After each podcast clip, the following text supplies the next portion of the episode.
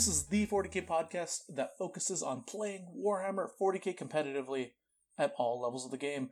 I'm your host, Mr. Petey Pab, and with me, I have two thirds of the In the Finest Hour crew. That is an INTFH invasion. Mm-hmm. We are Mr. taking over. Sean and Ben Jurek. Howdy, howdy. Hello, listeners. Uh, and I should point out that, that they are not Sean and Ben Jurek. They are they are two separate people, Sean Morgan and Ben Jurek. Excuse me. No, we have become one. The Oh, that's fair. mind of the high. Is Sean finally here. evil? Mm. I can. I'm free to be evil on this podcast. Yes. I imagine the three of you record in the finest hour in the costume of that being in uh, Monty Python and the Holy Grail, the three-headed yes. giant. Yeah. You. It, we don't like to talk about it because it's kind of like a personal thing. But yeah, that's how we record all of our episodes. Who gave you the secret stream? I, I mean, I just knew. I could tell. It was your inflections. Because Ben Mm-hmm. is definitely the middle one. All right. Uh, for those of you listening, it is in fact election day in the United States. I we do have a ton of listeners in the U.S., and so I actually wanted to lead off, lead off this episode with just a quick PSA. I'm we're releasing this episode at at uh, midnight Monday or um, you know Tuesday, late late or early early early Tuesday. Uh, and so for those of you listening to this early, please uh, go out and vote. Um, I know the general election is a fiasco. It always is. It, it's very, very overwhelming. And Ben, um, I, I had to uh, vote for seventy district court judge ballots or uh, uh, positions with um, our ballots. Uh, it was it was a lot, but the local elections are so critical and important. So you know, take the time to go today if you can. Go out and vote. Uh, it's very, very important. Um, it's you know, it's what our country, our country's government was literally you know designed for for these votes. So just get out and vote. It's important. That's all. With a resounding yes, vote. All right. Speaking of voting, I think the public has voted on how they agree about Forge World, um, and I feel like it's a resounding meh. The But s- the strongest talk- meh, I would say. it's say. a strong a Yeah. strong meh which to be fair by forge world standards is is a very very light reaction uh, considering how Hmm. much forge world rules changes you know completely changes everyone's opinions so we're going to talk about that we're going to talk about the forge world compendium how what we think the future holds both for forge world and the factions that were affected by the forge world compendium uh, and then we're going to just kind of talk about what we like what we don't like what units we're going to play uh, I know Ben is eyeing some potential Ork Forge World units. Um, so that's what we're going to talk about today. Before we jump into that, I want to congratulate uh, our patron Quentin. Uh, Quentin won the $100 FLG shopping spree uh, bonanza. Uh, and so if you'd like to sign up for that, you can head over to Patreon, which at the end of the episode I'll give you more details about. But congratulations, Quentin. And then also this episode was brought to you by frontlinegaming.org, where you can buy tabletop goodies and stuff. And you would be able to buy uh, pre-orders, GW pre-order stuff, if GW didn't stop allocating all of our things completely. Uh, and second PSA, right after you're done voting, head over to your local gaming store, knock on their door with your mask, and order something from them, please, because uh, GW is hardcore allocating the number of models stores can buy right now. It is crazy. It's the out, the Outrider bikes were were allocated an insane amount. The books, like everything. It's it's they haven't done this in a while, and it's kind of awkward and odd because you you know with all everything going on, you would think their production lines would have been consistent, but for some reason, right now everything's being allocated really hard, and it looks like it's not going to change the next couple of weeks. Uh, looking into the Age of Sigmar release in the future, so Sean and Ben, go to your local game stores and buy stuff from them if you can. They need it. I will buy stuff. Yeah. Yeah, absolutely. All right, so first things first, Forge World Compendium book came out. I have a first impression, as I'm sure you two do. Uh, I have actually not physically read the book uh, because it was moved over to Forge World's webcart. Um, store owners were originally told that it wouldn't be. it- Basically, long story short, uh, we didn't get a copy of our our Forge World book yet. Uh, everyone else has a review copy. We don't. We don't know what happened. It doesn't matter. Uh, I've got a friend to send me um, information on the book.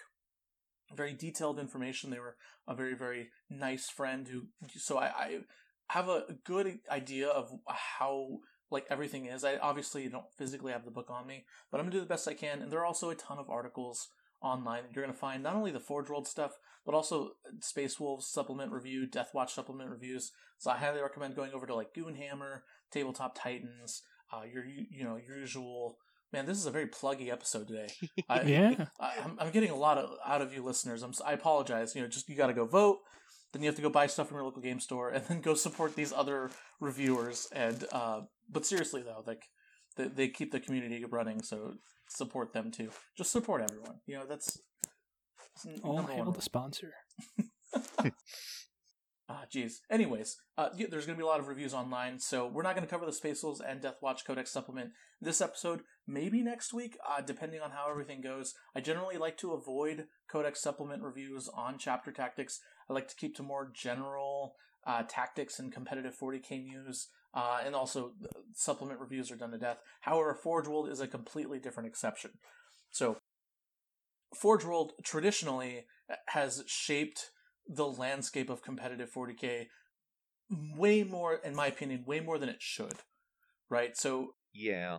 yeah it, you know go ahead sean I was going to say that has been something a lot of people have variously like disliked. Like a traditionally for for people who remember back to like 6th and 7th edition as what especially um Forge World for the number of units they released had an outsized impact on competitive play because they had a tendency to make a f- lot of really bad units and then like four units that were just like absolutely off the charts wild.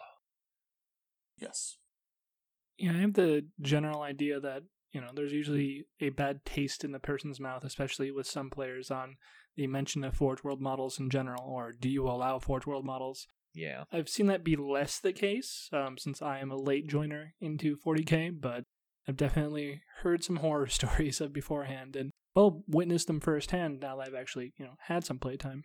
yeah te- 10 years ago 10 12 years ago tournaments didn't allow forge world uh, that was a Yeah. big thing that Reese always used to talk about when he was first forming the ITC was tournaments weren't allowing Forge World for the longest time, uh, and then kind of I think like mid fifth to like early sixth edition, there was kind of a shift in philosophies there.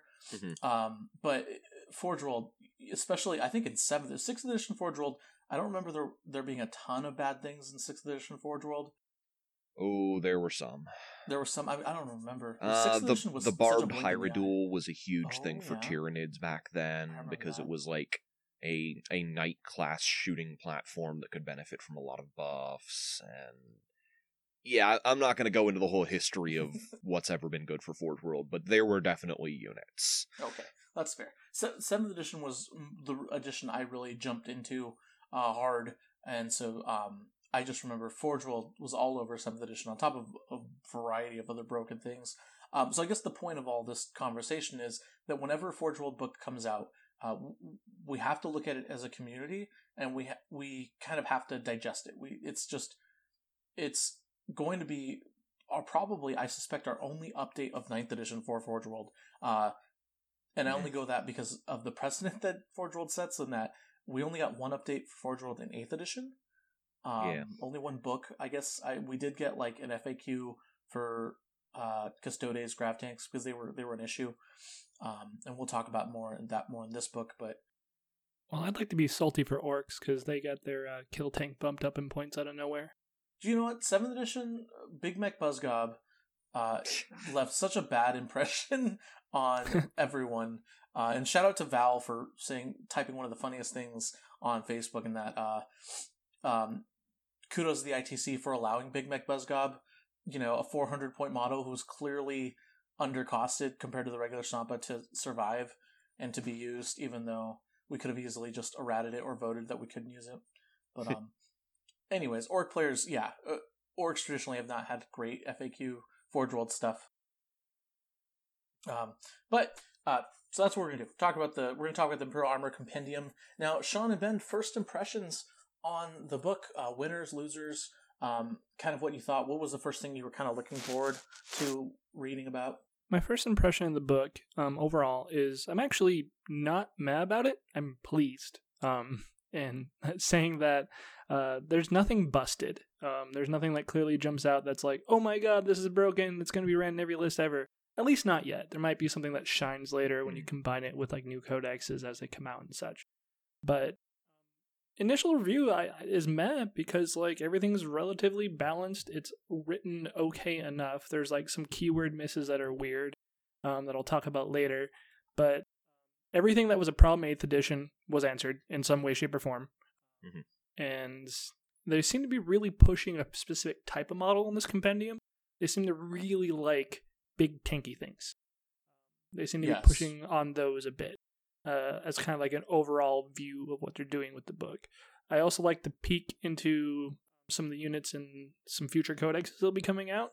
That gives you an idea of what they're going to do with like damage profiles on or such in later weapons of other um, you know armies that'll be coming out in their codexes. So it's kind of like a little sneak peek. I like the idea of that, so you have an idea where things are going. But there are definitely a lot of losers, and there's a lot of stuff that got cut. There's a lot of chaff that's gone, and as I mentioned, they answered um, a lot of the problem units in 8th edition.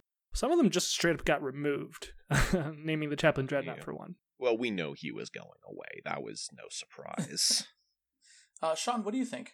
Um, it's interesting. They very clearly have taken a a conservative position with this book, whereas the the earlier Forge World books have all been like real hot and cold in terms of like what units are good. Um, I feel like they had a better grasp on what they're doing here, and they they I think they made an explicit choice of we don't really want Forge World to influence the way tournaments play out.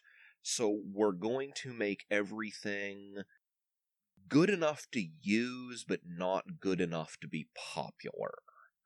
And I feel like that's where a solid 90 to 95% of units in this book sit. Of like, yeah, you could bring this. It's not really a good reason to, because something from the Codex probably does a similar job as efficiently or maybe even a little bit better. Um, but if you want to use your pretty models, you can. They're fine. Um, and, and there's a handful of exceptions to that, but that seems to be what they're trying for. And honestly, I think that's best for the game. Yeah, I'm in agreement with the exception of a couple of armies that we'll get through as we sure, roll through this. That's but, that's my yes. broad strokes version. Yeah, and, in a broad strokes, the majority of the stuff is just like, well, you could just run a codex unit. Yeah, but I think yeah. that's a not a bad take to do, especially in light of like I believe Pablo's right here that we're not going to see another Forge World Index. We're going to see a bunch of PDFs as units are released, but we're not going to see another Forge World Index in ninth edition. So they just they took this and they they laid down a very conservative base and just sort of said like this will be good enough. Uh, because Forge World is not supposed to be like the center of competitive options. Um, that's that's part of the problem that people had with it in earlier editions was like finding that one weird unit from uh, a online only PDF that was released two and a half years ago. It's like, well, they forgot to put in the word and or on this, so actually it does five d six mortal wounds to your entire army. The it's actually, like, oh, cool. yeah. Yeah, I mean, I agree with you, Sean. Um, and you bring up actually a point that I, I do want to talk about um, right after this, uh, and that is the idea of what what is Forge World's role, mm-hmm. right? Um, so my first impression on the book uh, is basically it, it, looks exactly like vin- not vintage, like classic ninth edition, late eighth edition GW. Um, they've mm. really you can tell that GW wrote these rules and not the Forge World team. Absolutely. Um, because yeah. things things are universal. Uh, they look consistent. There is some stuff, uh, you know, that, that looks like it might be missing or we might need an FAQ about. But let's be honest, that's always the case for every book, yeah. not just Forge World. Um, it doesn't look like things are, are unalphabetized. It, you know, the book looked more professional from the pictures I saw and from what, like, what I've seen so far of the book. And uh, overall, I kind of I like it. it. It is a good resounding meh from me. Just good. I don't see anything that I immediately want to take. I if I want to, I can take some of the cool models that I still have and maybe try them out. Um, maybe there's some good stuff. There's some winners, some losers. It feels more like a codex now than just this obscure, obscene, weird rules concoction. Yeah, Right. can can I just amend uh, rather than meh? I think uh, a better way for it might be okay. Okay, that's fair. um because That's- meh I- implies that it's like mediocre and and this is fine. It it works, which is more than you can say for most of the older Forge World rules. in agreement with you two. I will say that this is definitely a, huh, all right.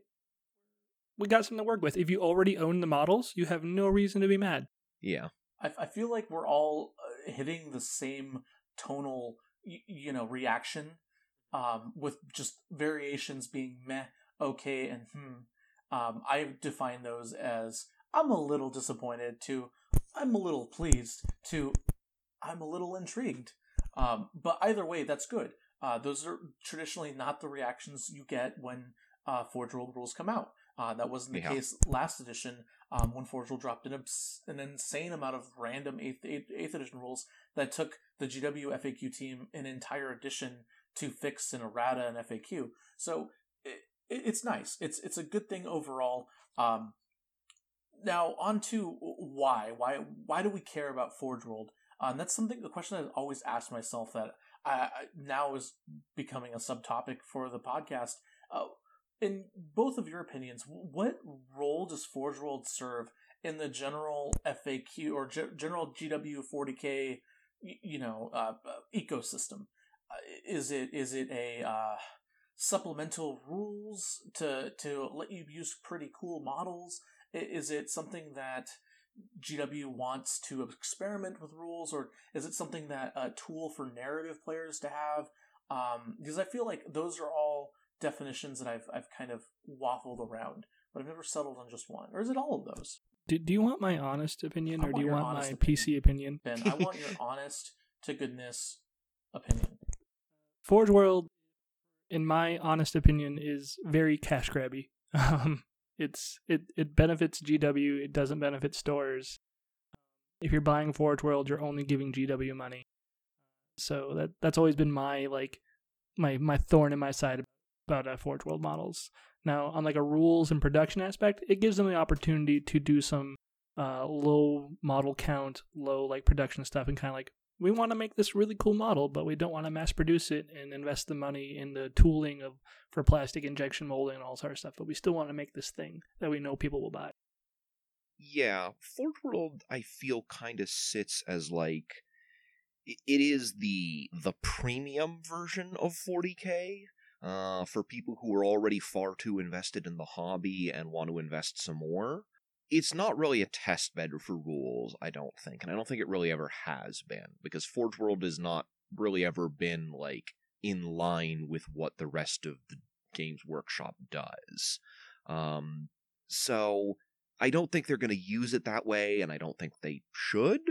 Um, it it is a way for them to make these, like Ben said, pretty low production run models, and they are obligated to give some rules to them because this is a game, and so they make some rules that are fine, uh, you're usable, that, that work well enough and and that's really all it needs to be. It's not leading the way on the game or anything. Yeah, I, I mean, I, I agree with both of you. Uh, I think my, my theory now currently is Forge World's role has changed. I think before they were the premium option, like Sean talked about, for sure. Definitely in seventh and eighth edition, uh, when plastic, early eighth edition, all of seventh edition, when plastic wasn't quite keeping up with what resin miniatures could make.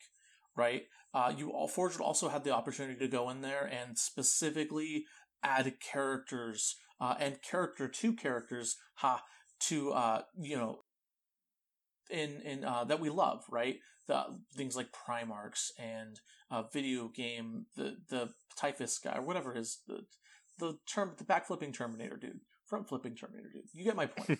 uh, they, they they I've always felt like that was their role, right? Was to give us these cool, characterful, amazingly detailed models uh, that GW just doesn't have the time to make because they're constantly on this release schedule. They've got all these games, all these IPs to manage. They're doing a bunch of stuff. They have to make kits. So Forge World is kind of like the scalpel. Um, now, I don't. I mean, I can still see them fulfilling that role. They're clearly not doing that role because they haven't released a Forge World character, a 40k character for Forge World in a long time. It's been an insane amount of time. If you look at the Forge World releases now, it's all supplemental things, some 30k, uh, a lot of box games, things like Blood Bowl, Adeptus Titanicus, etc., etc. So now I don't I don't know what Forge World's role is. Before it was definitely give us these cool characters, uh, and then you have the freedom to give them wacky rules uh, to make people excited, right? And so I predict that Forge World is going to slowly move away. Uh, we might even see a, a primarising, uh, which is a term that we've seen thrown around a lot in 8th edition, a primarising of their range, uh, where uh, GW picks the plastic kits that they like from Forge World, makes them plastic, and then Forge World no longer sells that kit. I could see that. They're losing a ton of 40k kits, right? That's a, that's a theory I like because I I'm missing my Chinork already. Right, it, and, and it makes sense. They're they're they're you know they're discontinuing 40k models with rules that that already have established rules, and they're just continuing like random models that, that don't really make a lot of sense. So, I mean, they did sell the Chaplain Dreadnought like two years ago. I I understand that we don't want to see the Chaplain Dreadnought come back. Uh, the point is is that they're they're just no longer printing these you know these perfectly fine 40k units so I think that Forge World's role in the future is going to be more and more limited, and then they're going to take up the mantle of what they did for 40k in 7th and 8th edition for games like Blood Bowl, Adeptus Titanicus, Warhammer Fantasy, The Old World, um, and they're just going to be kind of like GW's. Uh, you know when you when you have a younger sibling and you give them the controller when you're playing a game, but the controller isn't plugged into anything so that they don't mess up your Skyrim profile, your Skyrim log save or whatever. I feel like GW is going to do that for Forge World. I feel like like hey, you know, y'all, we love your stuff. You know, you, you, you like good enthusiasm, kid, but we're gonna make you produce like Blood Bowl characters, Adeptus Titanicus characters, and like let us. Here's more thirty k stuff. Right here, yeah. do thir- that's your thing. Thirty k is your jam. Like you're you're good at that. You know, you've got like 10 people, you know, at a tournament every like month or so, like or whatever, right? I'm, I'm making fun of 30k. I apologize. It's 30k has gone down in popularity a lot, mostly because of Forge World as well. But the, the point is, I feel like that's what they're where they're going, um, and I don't know if that's going to be good or bad. Um, that's just kind of just how I, I predict it. I think it's so. fine. If the alternative is the wildly swingy rules of 7th and 8th edition, I would prefer to see Forge World reined in a little bit. Yeah. Yeah. I like the idea of them picking and choosing what actually they like and converting it to plastic or, you know, taking their best sellers and eventually making it, you know, easier to obtain, more affordable, etc. I think I think that's just generally good for the game. Th- having yeah. to fork over X hundred dollars um, plus shipping and whatnot to try and obtain something. And once again, the plastic models, if I buy them from my store, they they benefit my local community. Yeah. Yep. Absolutely. In in older editions, they did actually do that reasonably often. Uh, a, a number of codex units that we see now and kind of like think as part of the core range were originally Forge World models. For example, the Tau Piranha, originally Forge World. Yep. Drop pod old Space Marine drop the pod? the, the drop pod, the Trygon. Uh, those were all Forge World models at one point, and they got brought over to the plastic range. Now they haven't done that in quite a while. I think the last one they the did was Marines. That's I want to say it was uh, like Horus the Heresy. I was going to say the the Contemptor. Um, was originally only a Forge World option and got brought over to GW side, but uh, they haven't done much of it recently. Oh, so oh, the I'm sorry, Sean. I didn't mean to cut you. No, go ahead. Was the, the greater demons?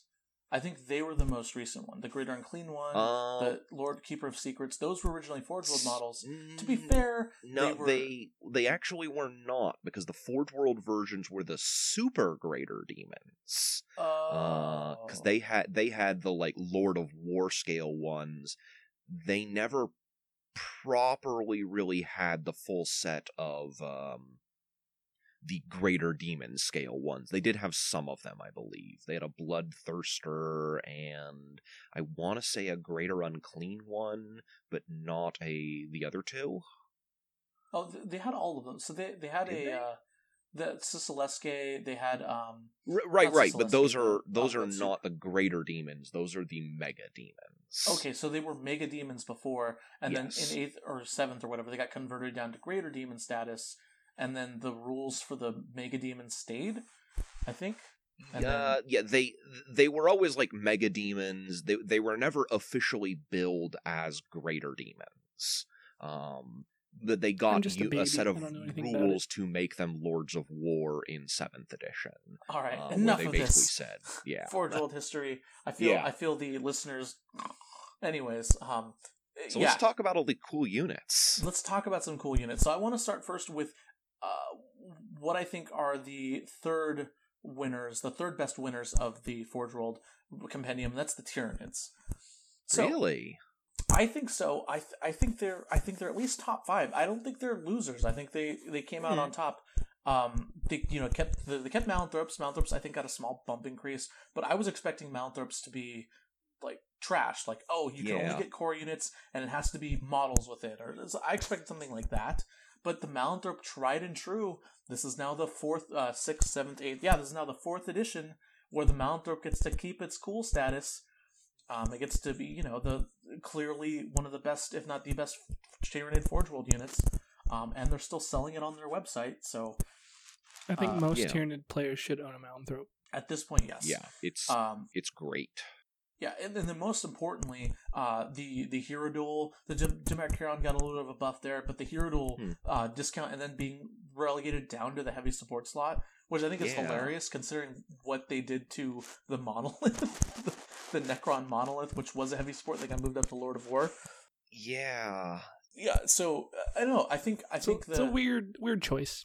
it is. Odd choice. I I think the hero duel and the he- the the barbed hero and the what's the other one called? Scythe Hierodule. Scythe Hero I think I think those might have a slot. Uh, you know, they're now I think they're hovering around 300 points ish. Um, I don't actually remember. I just uh, they're they're affordable now. Uh, you can run them in lists. I don't know how amazing they'll be in ninth edition, uh, but you know, just like an elite MSU army is something a barbed hero would love to just chomp on. Right, you know this big unstoppable tyrannid monster. I guess it's not unstoppable. Eradicators will kill it, but Yeah. eradicators, Eradicators will kill everything. everything. Yeah, so- Yeah, in unison. and I do feel like that is its biggest issue is like yes, it shoots quite hard and will like vaporize a couple squads of, of Primaris Marines potentially. It's got the melee punch to move forward and, and claim sections of midfield without feeling bad about it. Um, but its issue is it's a gigantic target that if your opponent like brings in a squad of eradicators or blade guard is just gonna vanish. Um, and and given how many points it is, that's maybe too much of an investment for what it does. But what if Uh, it took it's two? not terrible, but I feel like it's not gonna be the piece that pulls Tyranids up. That's fair. Uh, they they do need a lot of love, um, but they, they got more options. So, anyways, Yeah. that's that's what I think. Uh, let's go ahead and move on to uh, Necrons now.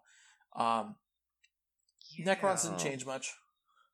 They got they got tweaks to a bunch of their units that kind of made them better. But yes, yeah. I think the only real big change for them is their super heavy became like Worse. it's guaranteed It's bad. bad. Um, It was- it- I actually like the construct. and I'm yeah. sad it got nerfed. Yeah, it, so the the only thing I can see with Necrons is so th- there's a big push towards Canoptek units, right? Making them Hmm. uh, like a real personality in the Necron Codex. They, they got like three or four different Canoptek uh, units added to their codex. Uh, they have a ton of buffs now that buff just Canoptek units. Uh, and the Tomb Stalker and the Tomb Sentinel, which are this, which is that cool centipede thing. It's a model I, I loved immediately when I saw it. Mhm. Um, that it's a Canoptek unit as well too. So it did get the Canoptek treatment. It went up to four up and or four up weapon skill, four up ballistic skill, but they- they're they've always been kind of cool and niche in that they could do a lot of they were mobile. They they could chew stuff up. They did a lot of interesting things. I think one of them denies psychic powers. Uh, they they were a cool little toolbox for Necrons in the past, uh, and they got dropped down to to uh, less than 200 points. They they're actually pretty cheap. They're they're pretty reasonable to take. Uh, and then with all the Canoptek upgrades, I could see someone trying to run them. I know I'm going to try and run the uh, Tomb Stalker at least a little bit um, because it's it's ridiculously cheap. Uh, and you know it's hits in close combat. It's fast, gets there. So we'll I see. love the than that- centipede model. The Tomb Sentinel is like one of my favorite 40k models. When That's I first great. saw it, I was like, "Is that is that is that what I think? Is that is that a 40k model? That, that's a Necron model? Oh, yeah. Cool! It's Like, insane. I Oh, yeah, love the thing. Oh yeah, it's great. Straight out of Tomb Kings. But um yeah, so uh, I don't I don't think the Necrons are necessarily these huge winners coming out of Forge World, but uh that's that's the one unit I think that Necron players should start looking at and going like, hey, you know, maybe maybe I should pick one of these up. Yeah, they they got the update they needed for their codex, and they kind of made everything like side by side with it. And like, hey, look, we just released the codex. Here's these units. They now match up, line up. Oh, by the way, the thing that you could be excited for, especially with all your traits and whatnot, it's trash. Yeah. yeah. uh now let's talk about Tau. Uh I don't I didn't really look I didn't really like anything here. Uh Sean, what do you think? Yeah. Um the Y'vahra got way worse, like probably unusably bad now, but whatever. That was always a really niche build. Is the Y'vahra Um, the flechette gun one? The flechette and the flamer and all that. Yeah, Yeah. okay. Um it it's it's its guns went from damage 3 to damage 1, so no longer No. a thing. um, a couple other units did get better. The Tetra and Remora both seem like fairly solid little performers now. Um, and the other big, uh, definitely not a Riptide suit, the R'varna, is pretty alright. Um, they lost a bunch of totally irrelevant units, like variants of commanders and stuff, but those units were all terrible before, so that it's not like losing them meant anything. Um, but Tau didn't really they didn't really gain anything that's going to change their game plan, and their game plan is just bad right now. So I feel like it doesn't really alter the way Tau play very much at all. Um, and they just absolutely bodied the Ta'unar and all of their flyers. I was gonna say, I'm like, the Ta'unar is oh, put it back on your shelf. It's beautiful. It's a yeah, fantastic model. yeah. But I'm sorry that it has to live there. it, it lost it lost the battlesuit keyword so it can't be protected by drones anymore and with its comically low wound count given its cost that just means it's completely gone also several of the tau flyers went from bs2 to bs4 which is just like yikes I think they kind of kicked the Ta'unar while it was down. Like they kept just it just got it got worse and worse as you read that data sheet. yeah It made me pretty sad. So I think the Ta'unar is still criminally overcosted.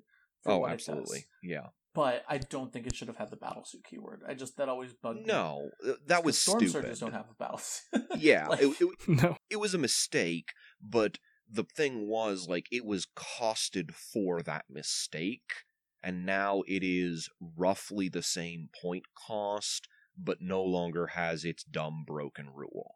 yeah, I think it got cheaper by like a tiny bit, but it's it's it a got, it got like two hundred points cheaper, but when you cost like thirteen hundred, that's not enough of a change. Yeah, absolutely. yeah, if we were selling a if we were selling Tau units like a, uh stock exchange or a stock market, I'd be like, buy Remoras now. yes. keep selling your Ta'unars. Yeah, as always, forever. All right, but yeah, um, I, I agree with I agree with you, Sean. Uh, overall, uh, big kind of meh. Uh, which which one are the the Remoras the the flying drone? Uh, yes, I Remora like the flying flying little with folding Those are wings. cool. They're cool. Uh, like Yeah, 'em. those are cool. big thing big thing to notice there they carry two seeker missiles for free um and they are not vehicles despite having a like light vehicle stat line so they don't give away secondary points Oh, interesting. Yeah, I, I saw those and I, I I was kind of intrigued um because I've seen them before. They they had they made some fringe lists at last edition Mhm. uh, where they did okay, but um yep. they are Alright. they are on the border of being usable it's just that the rest of the tile list cannot support them Okay. All right. Tau yeah, Tau need a little love right now. Speaking Yeah. of a faction that needs a little love, Ben, let's talk about orks. I don't think orks need that much love. They're doing just fine, thank you. Okay, Mhm. fair enough. Let, But I'm hear, I'm biased. I'm biased. So, so let- let's hear what do you think about the ork Forge World stuff? um, compared to the eighth edition index, it's actually almost all upgrades, with the exception of some cuts that didn't even make it. So as far as the as far as the ork deck goes, orks uh, um, new uh, models and such go, they cut the Chinork, which is sad. That was the Mhm. model we that's the thing we were most excited for, especially uh, with the new ninth edition vehicle rules and such. That thing's gone. I hope it becomes plastic. I hope it's in the codex. Otherwise, you know, that's my first impression is I really wanted them. I just had acquired some and now they're gone. But that's okay. The thing that got unlegended and brought back that is probably the most important thing that most ork lists are going to run and probably be the main thing that from this book that most ork uh, players should have is a warboss on warbike. They brought him back. They gave him good keywords. Uh, he hits vehicles and such now. He actually doesn't hit orks anymore, like the little infantry, like, like he did before, uh, on giving them their advance and charge and leadership buffs and whatnot. But um, he is completely upgraded.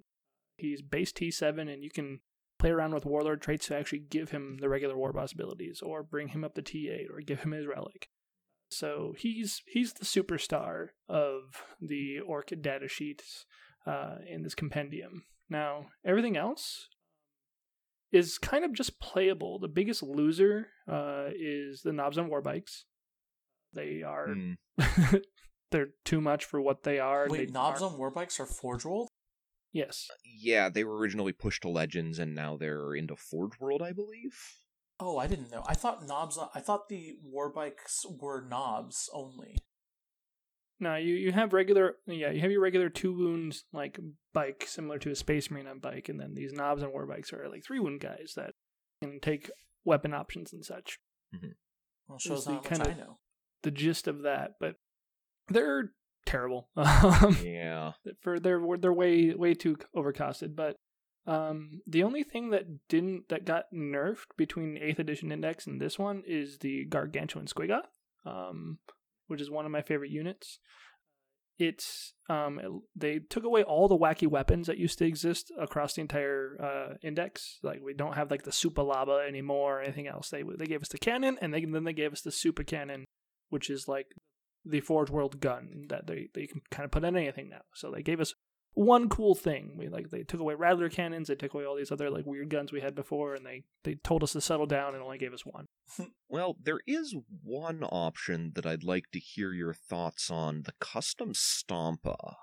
Well, actually, I was saving that for last because I need a shout right. out for Val there because I actually had a long conversation about it today. That thing About- is interesting. Like, Okay, I'll jump to it now. Yeah, let's let's talk about that because I feel like that's a pretty big thing in So- this. it's um it's playable. Uh, and saying that about Stompa unit is not something you hear too often. Um, it has some insane weapon profiles. Yeah. Uh, like these, no matter what you take on it, all of its weapons are good. It will just erase uh, the current some of the things that exist on battlefields in the current meta. It has enough wounds to live through eradicators. It doesn't live through being tough. It doesn't live through uh, having invuln saves. It lives through the fact that it just has too many goddamn wounds. It's actually a uh, kind of like a foresight that the Stompa itself, the regular Stompa, might be cheaper because it's just as cheap, but just like has way better options uh, than the regular Stompa. So the custom Stompa, just for you know those that aren't aware, it has the uh, a Stompa lift to drop option, which is probably my favorite option, um, which is a 48 inch um, gun with 43 shots, and it ruins like a smasha gun, but it's a 3d6 instead. Um, and it has melta gun style of damage where it does a flat three plus d3. So, um, it, with neg 4 AP, it, it'll it'll pick up a lot of things. Um, and you can actually give it two of those if you choose to pick what arm weapons it has. Yeah, and it's like it's like like four minimum four shots or something like that. I think Uh, like, yeah, 43, so it's averaging 8 per gun. Jesus. Yeah. Yeah. that's pretty good.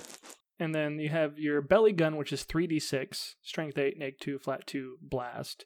Uh, and you have the Gaze of Mork, which is heavy 3, strength 12, flat 6 with neg 4 AP. It, this thing's pretty goddamn scary, and it's going to shoot at least once. Um, if we still had specialist attachments, it actually could be scarier because we did have Stompa Mob at one point, but that, that's gone. We don't have that right now. But you can you can But still buff this- it up with like all their psychic powers and stuff, which can make it Yep. If you uh, if you run it as Evil Sunz and you bring enough psychic power to uh, actually be able to pull that spell off to make give it full rerolls and everything, yeah. um, there's some silly numbers you can do, like shooting the Supa-Gatler and then it shoots again on a two up and then shoots again on a five up with all the rerolls it would get on top of more Dakka. Mhm. Some of the numbers on it can get pretty redonkulous. Um, with the fact that you know orks have Dakka, Dakka, Dakka, and everything else. So th- this thing is is something to pay attention to for sure. I, I think you should try it out. Um, I don't know if it's going to be in like a centerpiece of well, it's obvious centerpiece model. I don't think you're going to see it in in a GT list anytime soon, but it's definitely like it catches my eye for sure. S- someone in your local meta is going to build a weird skew list around it, and if you're not ready for that, it's going to walk all over you, and you're going to be like, "Wait a minute, it gets how many shots?" It, yeah, there are some Space profile of Marine lists that are just going to get trounced by that thing. It's going to be hilarious. Yeah. Yeah, the ones that don't take eradicators. It lives through a Loom, which is the insane part. Yes, Yeah. That's true. doesn't degrade ballistic skill. The thing that I'm most attracted to out of this uh, out of the ork section are actually the kill tanks. They got huge point decreases uh, across the board um, from their eighth edition, even though they randomly got a bump from chapter approved um, before. But this time they actually got decreases. They have great guns. They're good in melee. They charge and deal mortals. I could see uh, a kill tank list actually being a thing. What what does it run for like the the various versions, like roughly speaking? Because like I know they were really expensive before, and they're like affordable now, but I don't have. Yeah, they're 275 now, where they were like 425 before. So yeah, you can cram three of those into a list and not have it be like a complete skew. Yeah, if you want to take it, the gun that kills Space Marines, you got to give it the Bursta Cannon, uh, Yeah. which is plus 50 points each, so 325 each. Okay. But there's a the Hmm. Super Cannon got way better stats compared to the previous one, and that's the gun that kind of has become the option on their Forge World units between Hmm. like the Big Trakk and the and the battle wagon option and everything else. Uh, and it deals flat three and it has three d six Oh, shots. I'm nice, actually yeah. playing around with a list um, already that would run uh, three of the uh, wagon cannon wagons uh, with them, um, or three Big Trakks of super cannons, or whichever mass. Just Hmm. because flat three damage with neg three EP is a good spot to be when you have a lot of gravis armor in the field. Yeah. Okay. Yeah, yeah. Uh, overall, uh, Ben, are you going to try any of these seriously in any tournaments? I'm I will build the kill tank list. uh, with the my freebooters yell out to me um, uh, on working on something to make that work. The Garg Squig is gonna go be pretty on a shelf, um, but the custom stomp I'll probably bring to an RTT. Why not? Absolutely. All right, now let's talk on to the first, uh, or the last Xenos faction, um, the uh, Eldar, um, which is uh, universal keyword. So we'll talk about Dark Eldar, Harlequins, and uh, Eldar. And Eldar, of course, I mean uh, just Eldar, Dark Eldar, and Harlequins. uh, I'm Well, sorry. Let's let's talk about the the Harlequin stuff first. All right, we're done. Oh, beautiful. All right. Uh, Dark Eldar and Eldar. Um, now, the first thing I wanted to ask you about, Sean, is so the Revenant Titan, right? It's like 1,500 points. Yep. uh, okay, how playable can you make it, right? Because as I understand it, it's 30 inches, 4 up invuln. It moves 30 inches, excuse me. Yeah. Has a 4 up invuln's T9. It'll kill anything uh, Yeah. twice. You you can lightning fast reflexes with it. Oh, so you can move and shoot? No, no, no. You you you can give the enemy minus one to hit for two CP, Oh, it's even better. Okay. which is very silly. It is quite difficult to kill with shooting because of the combination of T9, the four up invul, and the minus one to hit. You can slap fortune onto it for a five up feel no pain. Um, it could be very hard to kill with shooting. Uh, although if like a unit of you know Deathwing Knights or something big gets into melee with it, it's still gonna come apart pretty easily. Um, but Okay. it does hit very hard. It's going to erase two units, and it's going to just go wherever it wants on the table. It, someone is going to build a dumb skew list around it. It's not going to be as good as the Stomp skew list. It is probably going to be better than most other Eldar builds. Oh. Jeez. So Well, the Revenant Titan's gonna be gonna be a, a replace the Ta'unar, huh? kind of yeah uh it serves in that same role of like this big thing that a lot of people just won't be ready for I, I think Uh. that's actually a fair answer there, Pablo, for that unit. Yeah, I, I I agree. Um, I was just I was looking at the Revenant Titan, and I was like, hmm. I I see some Space Marine lists that would actually just absolutely hate to play that. They're just like you're not gonna kill it. You know, it's just it's gonna take the middle of the board and laugh Well, at you. the problem is it's probably not going to take the middle very effectively because it's very tough against shooting it is not going to stand up effectively if like two units of five blade guard charge it um, those guys are going to be a big problem, which means it's going to be dancing around the the non-central objectives, just sort of like evaporating whatever's on them. What's its armor save? Uh, I think it's a three up armor. Oh, I yeah, don't believe be- it gets the two up. because they only need to get it. They only need to start degrading it really, and yeah, Yeah. Uh so it's I don't feel it's quite good enough to be like a dominant thing, but it is good enough that um it's going to show up and cause havoc for like you know, there's one guy at your GT who has one, and everyone's gonna be looking at his games, and like he's he's gonna win three games, and then he's gonna come up against someone who just plays the mission or brought a horde army, and he's gonna get absolutely ruined. Yeah, he's he's gonna spoiler list some people for sure. Yeah. All right.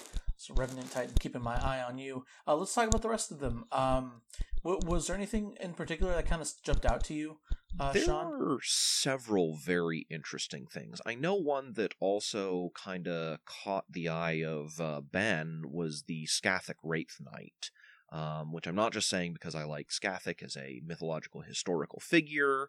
Um, it got some really big improvements to where it's significantly better than the, the basic Wraith Knight, uh, which is not a hard thing to do, but um, it's actually like legitimately semi useful um, especially with the new profiles on its guns. Um, and because it can deep strike innately, then you know it's never going to get taken off the board before it gets to act. Um, it it ends up being a pretty okay choice. It's almost like a baby version of the Revenant, uh, in that like it's probably not worth it overall, but it is probably better than a lot of the other stuff you have access to. Okay. This episode is brought to you by HP Instant Ink. No one is reading your mind, but HP Instant Ink knows when your printer is running low and sends you new cartridges, so you never have to think about ink. Save up to 50%. You'll pay less than $5 a month for ink and never run out again.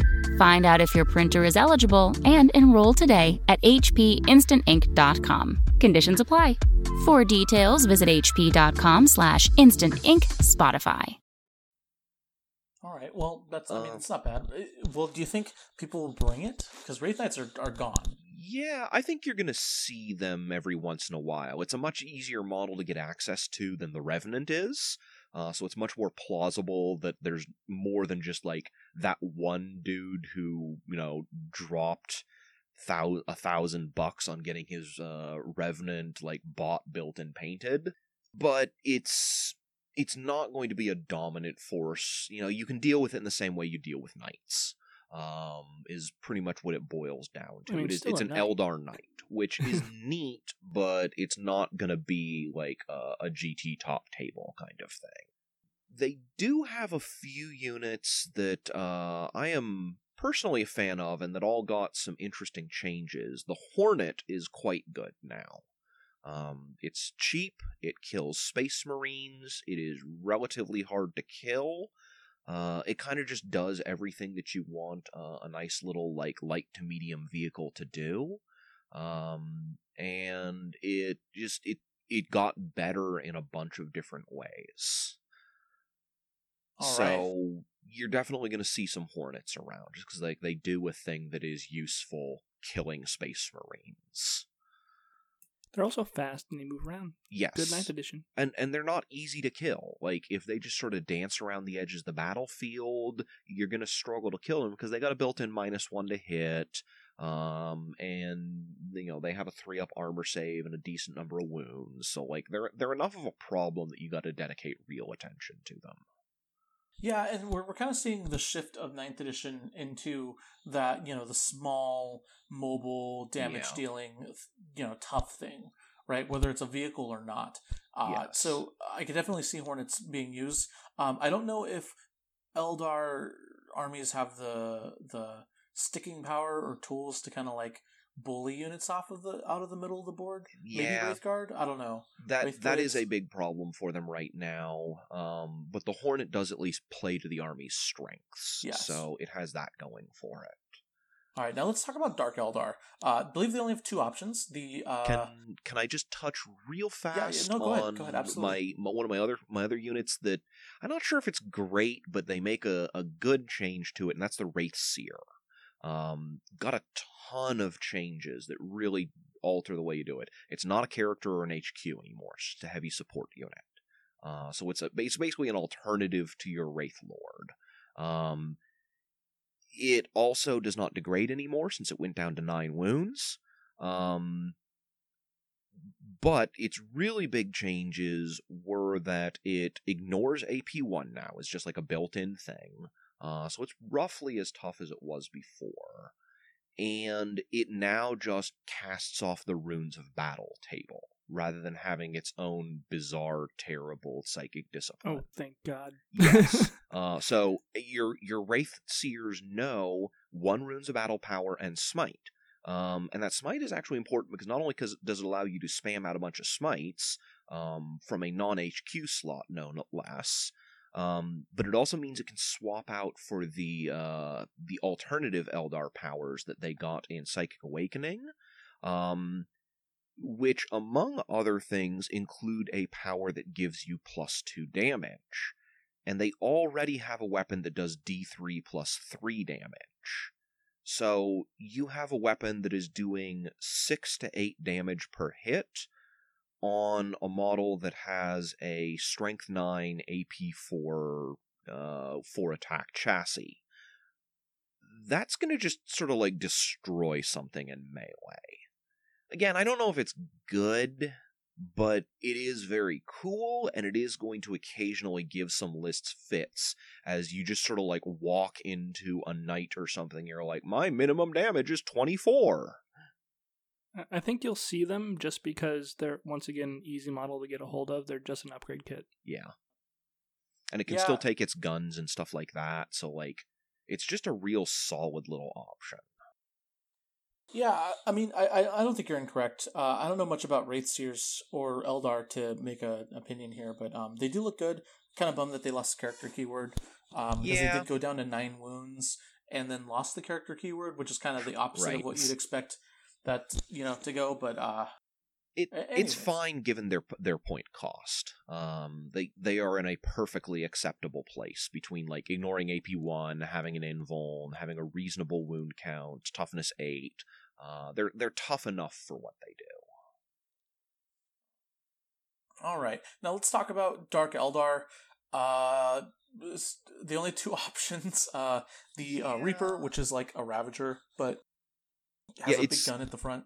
I didn't see any of the stuff I'd seen. Does it still have the option to be uh, Kabal or or any of the three? it can be different Covenant, It can be Subfactions. Heavens, yeah, yeah. Okay, so, that's actually big for it. So they, they get the they get the super damage. yeah, Yeah, because they yeah. can they can go Dark Technomancers for like the super big profile, or they can go with uh, I forget what the the Wych Cult plus one to wound against vehicles in monsters one is called, but uh, that is is also fairly nice. Yeah, it got a little expensive, but um, it's dam- the damage on its gun, you know, is better.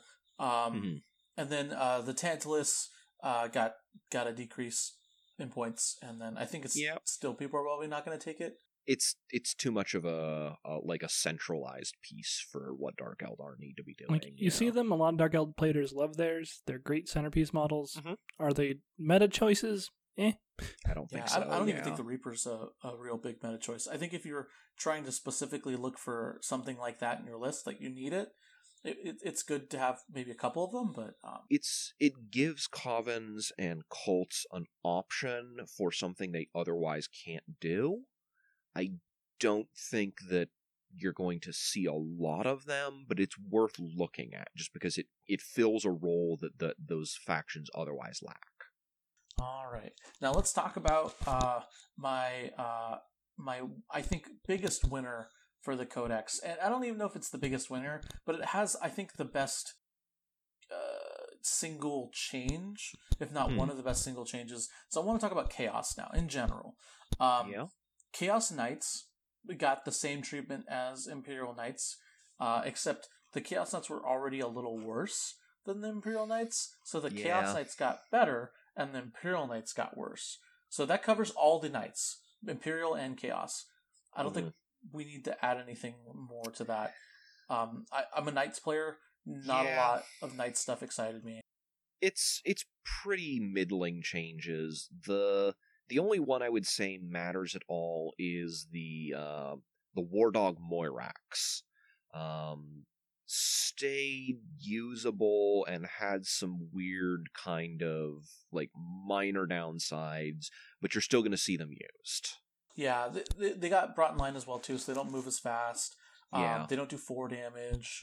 Yeah, Uh, they move twelve, but they did get a little bit cheaper though, so Yeah, they they're little they're cheaper. actually like in line with the the basic War Dogs, which I think ends up being an advantage for them. Yeah.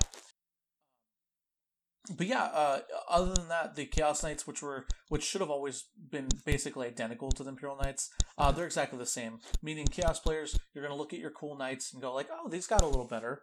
Um, they got some points changes and stuff, but I'm just gonna let you know, as an Imperial Knight player right now, just there's you have other options. Just use Yeah. those other options.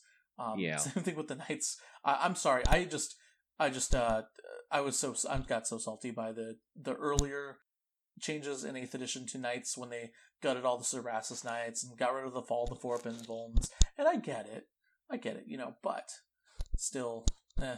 All right, uh, let's move on to uh, demons. Not much to see here. Um, the the you know you're not gonna you're probably not gonna big build the or use the big greater demon models um, or the big greater demons alphabet soup and whatnot. you Um, were talking about chaos in general, weren't you? yeah, yeah. I'm just I'm just going through Oh, okay. chaos. The Yeah. the whole uh, before we talk The about chaos space marines. So Mhm. caveat here: everything I mentioned now about chaos space marines doesn't apply to Death Guard and Thousand Sons. Yeah. It, you don't get the Legion rule, and they didn't mention Death Guard and Thousand Sons in the book. yeah, that's actually I think the maybe the biggest change this book makes is it it actually takes away several of these toys from Death Guard who were real big in the meta. Uh, and so losing that is actually a- a significant blow, although I don't think necessarily like, you know, it's going to end Death Guard. I think Death Guard are still good. It's just, you know, they can't take the termite drill anymore, which was a big thing for them. Yeah, I, I don't I don't know yet, and the jury's still up on whether this was intention intended or not. Oh no, it's explicit. Um, they they specifically say like Thousand Sons and Death Guard don't get these. Oh, man, never mind then. Yeah. So uh, anyway, so what are we talking about? Why why does this matter? Um, so first thing I want to look at, and this is the big thing. This is the big change. I think probably the single most impactful change in the whole book.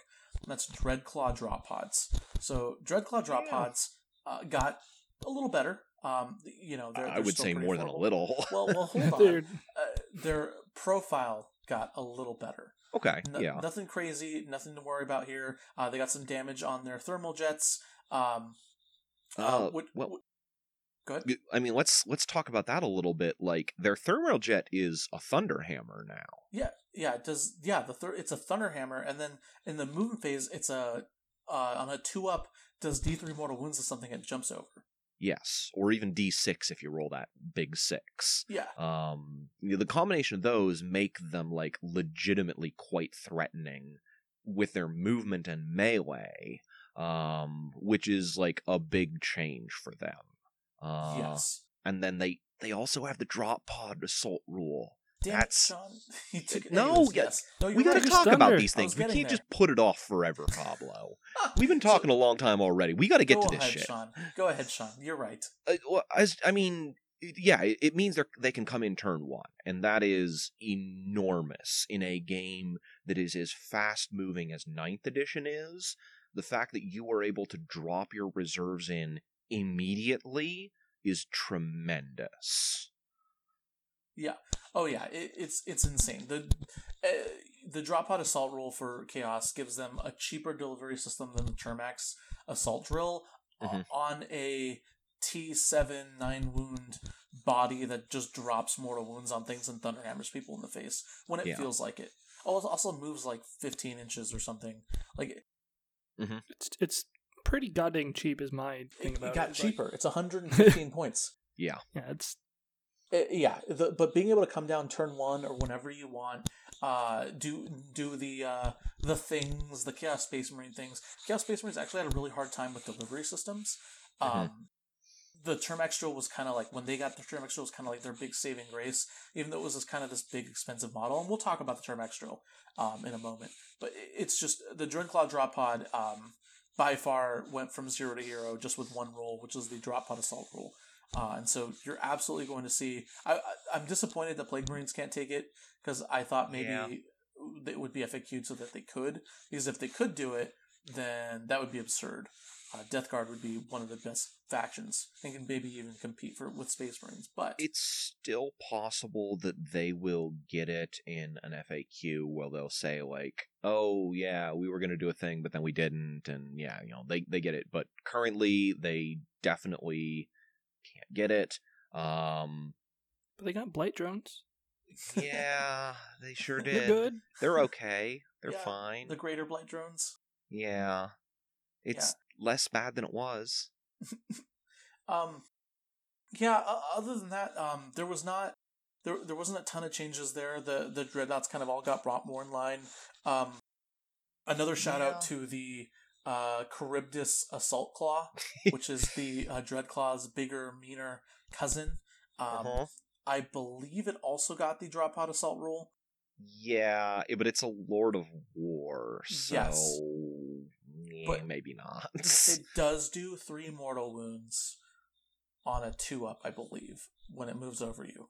yeah, it's it sure is. It has ten missile launchers. Yeah. Oh, that's true. It got ten, Yeah. it got ten missile launchers. Yeah, it just you, are, how many command points are you willing to pay for that? Yeah, I mean, I get that. Um, the Charybdis Assault Claw was kind of a niche uh, unit that people that Chaos Space Marine players kind of took to kind of play with. Um, Yeah. I, I just I think that you know it, it got cheaper. Um, it's it's not terrible, but the I Dreadclaw drop pods, which are gonna it's it's a cool model. Mm-hmm. We'll, we'll see the Dreadclaw drop pod though. That's the that's the big winner. Uh, the the Terrax pattern termite um, is you know it's great. It's not it's not over 200 points, which I thought it was going to be. Um, Mhm. It gained some wounds, and it's just it's the same thing it always does. So Well- Admech and Chaos players. Oh, go ahead, Sean. I, I was gonna say like I feel like the the Terrax gained significantly, um, because like yeah, it it didn't go up in points, which I was certainly expecting it to. Um, its gun and melee got significantly more effective. Um, because the the Meltagun went from D three shots to five, which is a lot. Yes. Yeah, why not? That's a lot of shots. And rather than doing its goofy mortal wound thing, it just has like a wild damage value that is going to just carve through anything it touches. Um, so like a lot like the the Charybdis, it's sort of like it is this dual like it it it, it hurts you in multiple phases while also transporting a unit. It also gained wounds, so I mean, like, Yeah. point decrease, gaining wounds, I'll take it. Yeah. Uh it I- I feel like the Terrax is going to be a big piece in a lot of marine lists, both uh loyalist and uh chaos. Yeah, I, I mean, I agree. Um, it's just uh, overall, um, I think those, I think the big, the big winners. Um, the dreadnoughts all lost the Hellbrute keyword, uh, which I think makes sense. Uh I didn't see the the Sonic Dreadnought in there. Did it get a new data sheet or Uh, which one? Are you, which one's the Sonic dreadnought? Uh that, that's the Emperor's Children only one. oh, I Um, didn't see that. I, I might not yeah, have done. I, I I need to like get a better look at it because I haven't I haven't seen anything about it or even its its its presence really. Um, which makes me sad that it might have like you know been squatted out of existence, which would be very unfortunate. Um, but it's still like it has a currently produced model, so I think that would be kind of weird. Uh, so I don't know. It, I'm I'm curious to see what happens there, and I'd love if someone could tell me that, like, yeah, it's still totally in there and still way undercosted. Yeah, I don't, I don't, I don't know. I don't think so though. I mean, considering what they did to some of the other dreadnoughts, uh, the Space Marines got. Yeah, probably not. All right, so let's talk about the big one here. The the um one faction that was pretty much des- defined by their Forge World release. Uh, let's talk about Custodes. Ooh, Mm. I'm a custodians player. I love these guys. so, um, first impression overall, what I got was not bad. I know I've, I've read some Custodes players' reactions to it online, um, and overall, I've seen more salt than good. Uh, however, the the army is it's it's it's a small army. It's Yeah. still without these Forge World units, you would have like five units tops. right. You know. So, anyways, Ben, uh, go ahead. Go. You are the resident Custodes player. Well, so they with the uh like everything kind of universally lost the like negative to charge. Almost everything that had it that was important. Mhm. Um, that's what they lost. Uh, but most of the stuff was just like minor, minor tweaking. Um, they changed some D three damage to flat two damage. Mhm. Uh, they made things that had a melta rule, such as the uh, the the pyrite spears, um, have like a more equivalent melta rule instead of just you know Yeah. a D damage. Um, and all around it was they kind of um, ma- made everything match with the recent uh, war gear updates. So like the Sagittarium Guard, uh, you know, their heavy bolter style weapon does two damage now. Yeah, that Um, actually caught my attention. All sorts of stuff. There's nothing nothing amazing happened though, and all their stuff was relatively good. Uh, one of the big things I want to point out is that the um, their dreadnought stayed T8. Uh, their Mhm. the big Telemon, um, and he gained negative one damage negative one damage ability, but he lost core. Mhm. But I think I think you're going to see a lot of that guy. He's a pretty important unit. Uh, in in custody lists on top of your typical grav tanks and palace grav tank type stuff. I think you're going to see a lot of Telemons now. Uh, yeah, I mean, I agree with you 100%. Um, I think the, I think when the Custodes Codex comes out, all of these core units, because there's a lot of core units, there's six core units in the Forge World book, and I would, I would bet a lot of money that everything but the Dreadnought and the Land Raider in the Custodes book itself are also going to have the core keyword. Well, the Dreadnought's probably going to have the core keyword. Everything's going to have the So, core like- keyword except the Venerable Land Raider, which we all laugh about anyways. It's going to have the laugh keyword in bold colors. It's going to go up by 100 points and have a 6 up invuln instead of a 5 up invuln. So like the Aquilons were one of the better units in the game. Like those are the you know the Terminators you take. They got cheaper. Yeah. Like so like there's just good stuff all around. There's not. I don't get. I, I don't understand a lot of the salt other than them. You know, people always want them to be the most elite of the elite, and I Mm. I get it where some of the stuff you compare to a Space Marine and ex Space Marine is better, but like overall, a lot of their units are just straight up good. There's there's all these are very playable. None of these are things you would put in the trash. Yeah. Yep. Yeah, that's my impression from like I don't play custodes, but like I saw the changes and it's kind of like this all looks like solid stuff. Like very few of these units are bad. Yep, I agree. The Venatari look good. The, the, I, I guarantee you, this core keyword on some of these cheaper units, like the the Aquilons, the Venatari, um, I guarantee you, there's going to be some stuff in the Custodes Codex that absolutely benefits them, um, and you're going to be glad they have the core keyword. So Yeah, there's the overall. I mean, like you got there's there's still the Ares gunship that people complain about. That thing did get a point increase. Don't don't take it, guys. Just don't. Um, it's a cool it's a cool web. It's a cool thing. I just there's a lot of hate in the internet for it right now, and just oh boy. don't be that yeah. guy. Um, Uh, yeah, yeah, I agree. Um, yeah, uh, nothing else to see there. I think. I think we covered it. Uh, let's go ahead and move on to uh, Astra Militarum. So, um, I, I guess Death Korps Ast- slash Astra Militarum. uh, We'll cover them both. The Death Korps trait is bad. Um, which you know that's Do, that's too do, bad but it was bad before like people are complaining a lot about it but it's like guys the Death Korps trait was not good the last edition Yeah, i don't know like this isn't a big improvement but it doesn't really change anything for them either yeah. I, I mean, I agree with you 100. percent They Death Korps Krieg were not great to begin with. Um, they just, eh. The the Forge World stuff was never about the Death Korps Krieg. It was always about their their vehicles specifically. Um, I believe Death Riders got slightly better. they did so, yeah eh, if if you want to be Death Korps Krieg and if you want some, anyways, moving that on. one guy who owns 35 of them and wants to bring them to a It's- tournament yeah there's go more, for it There's more than you think. Actually, there's at least one per state. Oh yes Uh, all right, so uh, let's talk about the vehicles now. Um, the Hades Breaching Drill looks pretty good. Uh, the oh yeah, the Cyclops got cheaper. I um, was gonna say, I was so happy about. pablo the cyclops and it can ride in transports It, it always could literally the the first uh, on the Cyclops on Forge World. I don't know if it's still there, but they have the Cyclops coming out of a Chimera. Yep. And you can and fit now that it's thing in allowed the to Chimera. Uh, Anyways, you're probably not going to put it in a transport no because no I mean I, I kind of like the idea of suiciding a Chimera into your opponent's lines and then having a Cyclops like double suicide. Um, I, I think that's kind of hilarious. yeah But that's also like a hundred, you know, 150 points or something stupid. So, yeah um, it, it's a funny idea. It's kind of cool, but yeah, it, yeah. The, the Cyclops, unfortunately, I don't think is that great in this edition right now. Uh, unless unless more people start to gang the middle and sacrifice the ability to kill light vehicles, um, which I think is not going to be the case. Um, but other than that, yep, the the Hades Breaching Drill looks pretty good. Um, R.I.P. Trojans. Uh, their one job is gone now.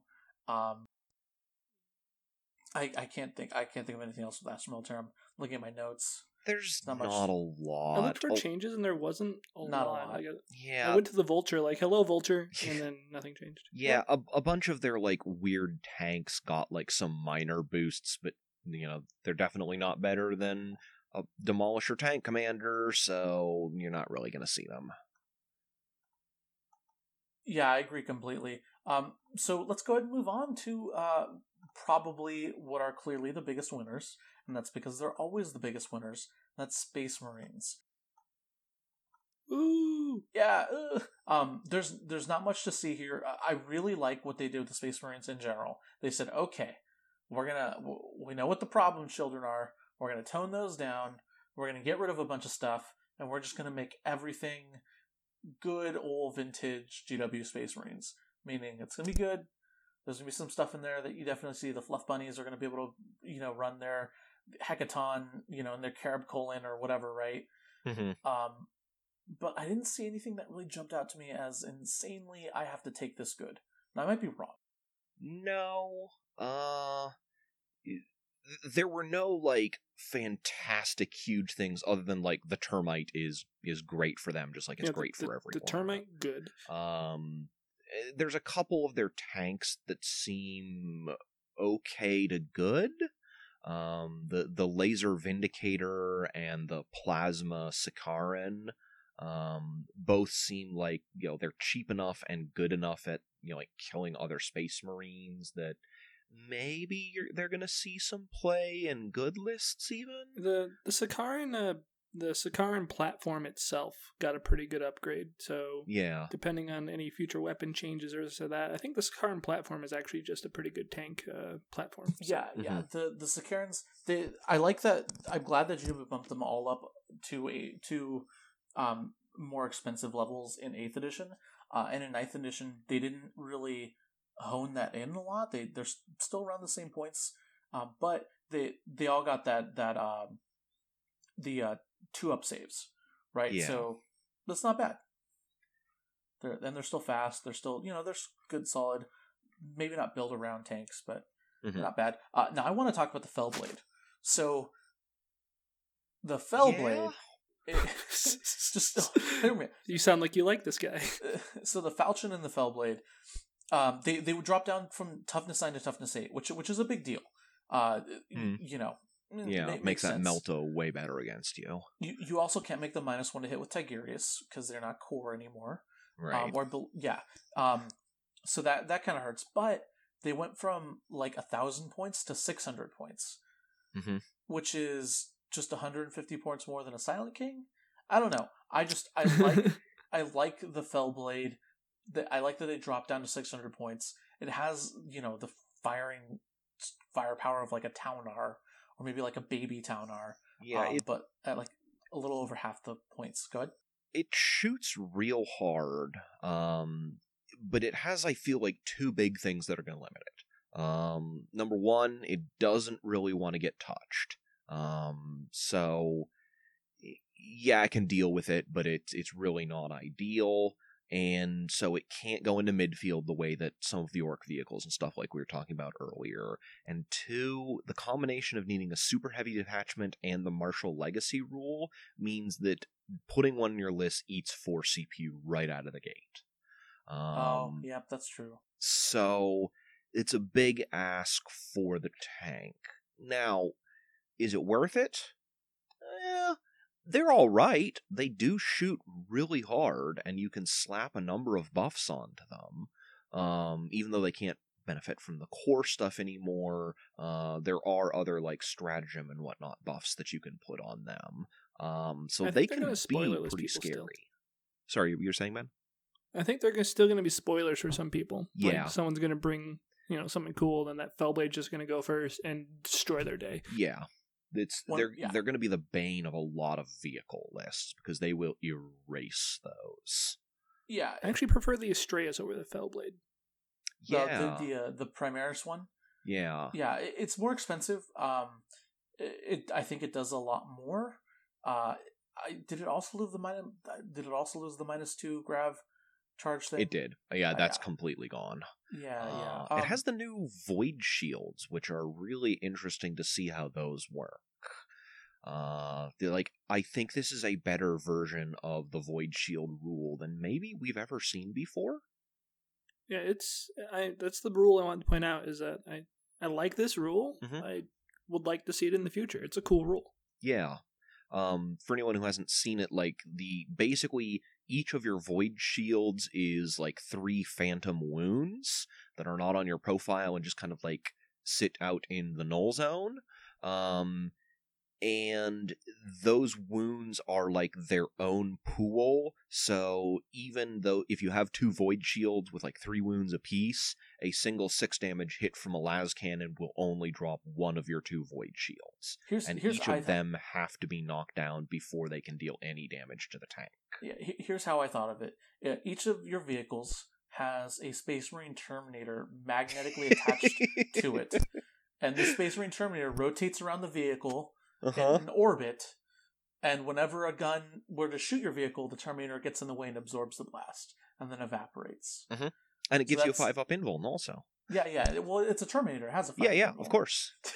So Yeah, it's yeah. No, I I, I like that rule. Uh, I think it's pretty interesting. I'd like to see future iterations of that rule. It's a big thirty wound vehicle with these two little pools that like that you know you had to get through them first, and you have to get creative with how you're going to take this thing down. Mhm. And I, I think that's cool. yeah, I yeah, agree. it's neat. I, I Yeah. like it. It is a unique Forge World rule that is done in a way that I feel like works, rather than being like really wacky. Like each time this vehicle is wounded, roll a d6, and if the increase is more than half of the opponent's AP, then remove one counter from. It's like no, it's just it's got like three phantom wounds. It's it's not that Yeah. complicated. Yeah, yeah, uh, yeah. I agree, a hundred percent. Uh, now that's it. That's the end of the book. Space Marine dreadnoughts. Um, R.I.P. Space Marine dreadnoughts in general. The Leviathan is not dead yet. T seven. It's it's uh. yeah, but it's also like a hundred points cheaper. That's true. That's that's fair. It's it's That- definitely no longer an untouchable brick, but it Yes. has some interesting gun options. It's way cheaper. Yeah, it's no longer it it it's not a list defining piece, but I think it's still usable.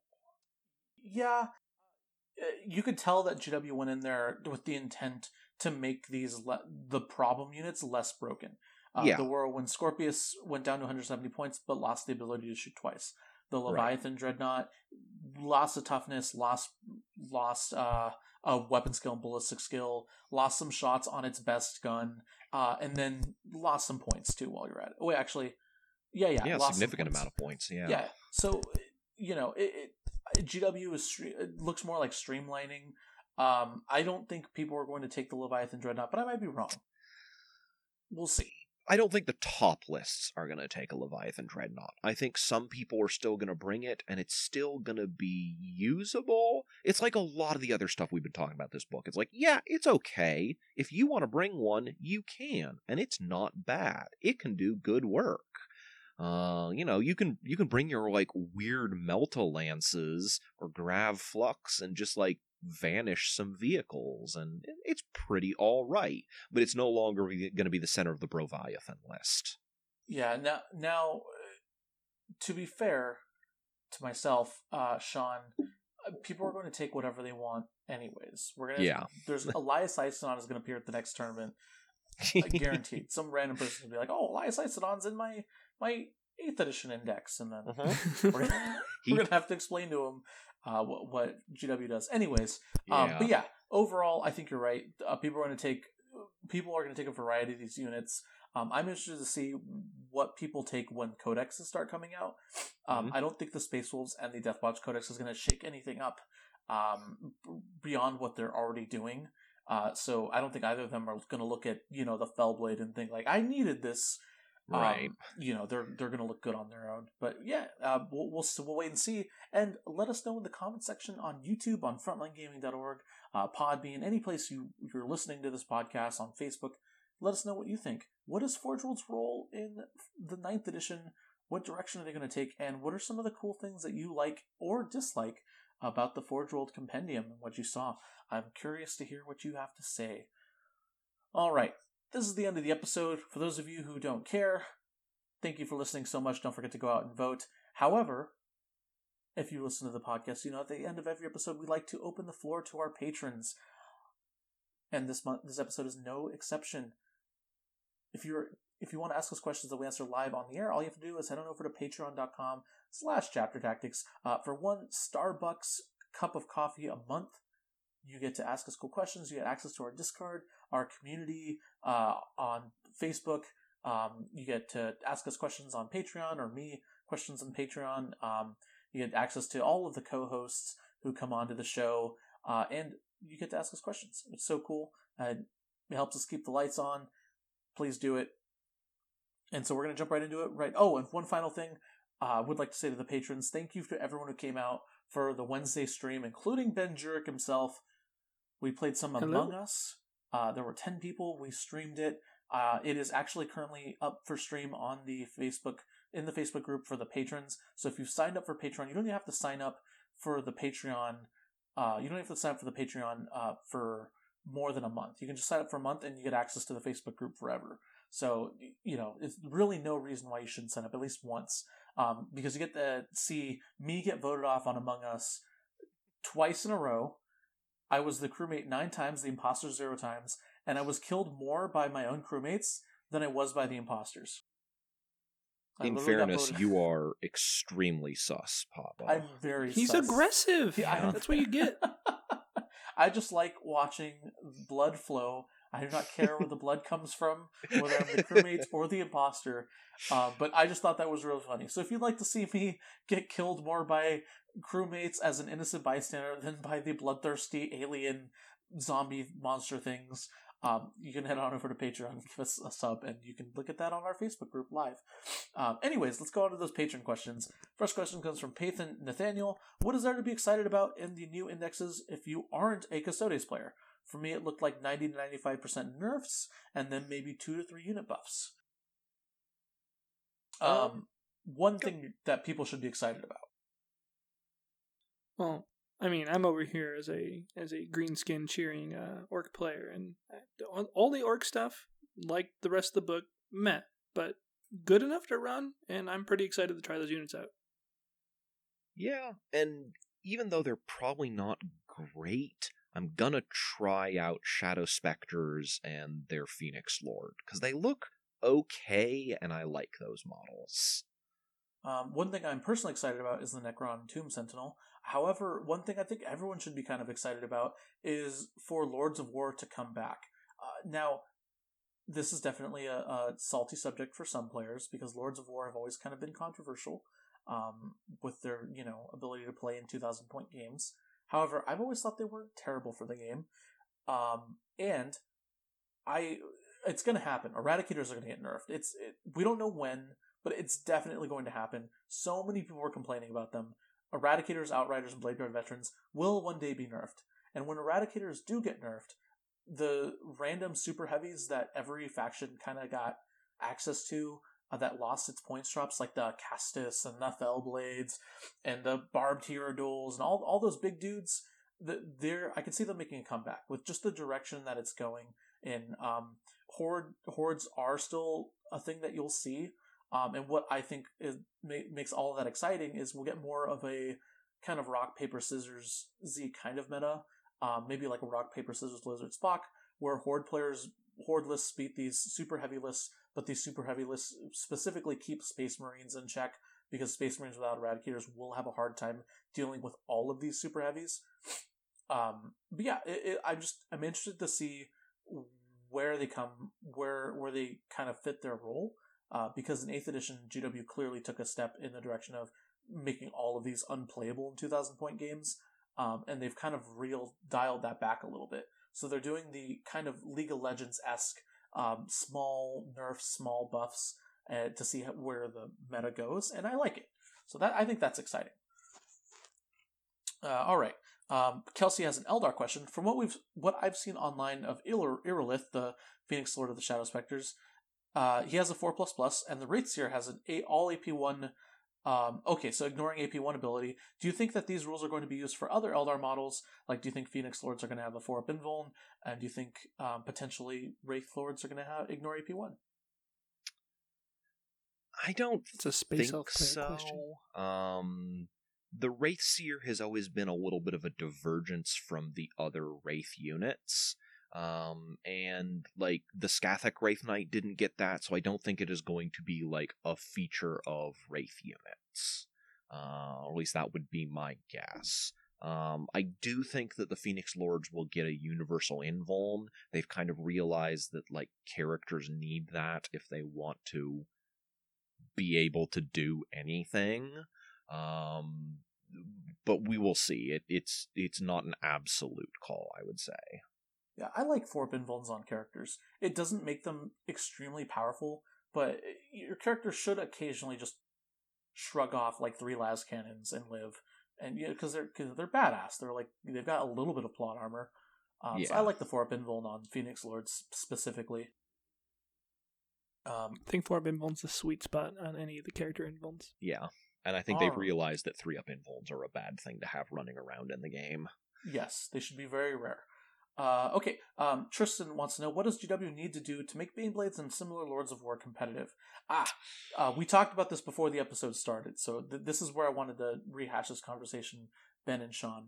So yeah. obviously, uh, the patron is asking us about um, what GW needs to do to make similar Lords of War competitive, but we were talking before the podcast about you know wh- where's the trade-off wh- where where do you all stand personally when it comes to a lord of war uh, and and taking it in that detachment right because i feel like a, a lot of lords of war across the board are look really good and then the first thing anyone says is ah but it's a lord of war you have to lose cp so uh, question for ben and sean but also to the the general listening public in general uh, what do that was redundant um, what do what do uh, Lords of War have to do to justify that three CP? Do you think that's just a flat like all Lords of War are now pretty bad unless they're amazingly good?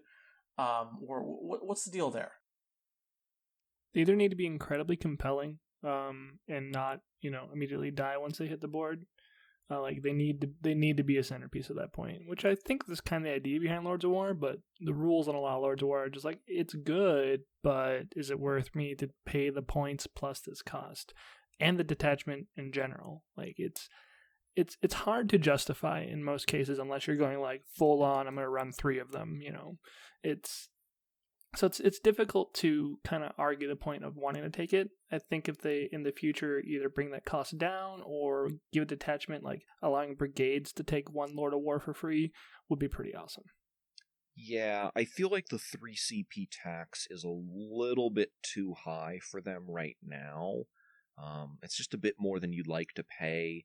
Many of them have an acceptable point cost, but then you add on the CP cost and put them in the context of a world where eradicators and, and other high damage, it's not just eradicators, but eradicators are the worst offender, um, exist and are able to just sort of like vaporize units almost regardless of size.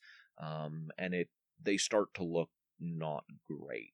But my, my hot take here, uh, and, and brace yourselves, I'm okay with Lords of War not being a part of the game. I feel like we've sort of become desensitized to that. But there was a there was a time when Baneblades being fielded in armies was not legal. Um, and honestly, I'd rather move a little bit more back towards that. Um, move Lords of War towards like you want to you oh you want to bring that okay play Titanicus or play Apocalypse. Both of those have support for that kind of thing.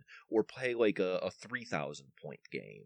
Um, I kind of feel like Lords of War shouldn't be featured in one to two thousand point games.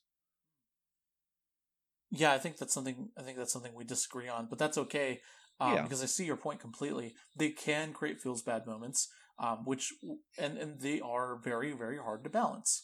Um, Yeah. especially for a two thousand point game. So and, So and that's my there- big problem is that um, they can create feel bad moments for both players, both the player who is against them and the player using them. Because when your your big cool model gets picked up in a single turn, it it feels bad. It's not fun.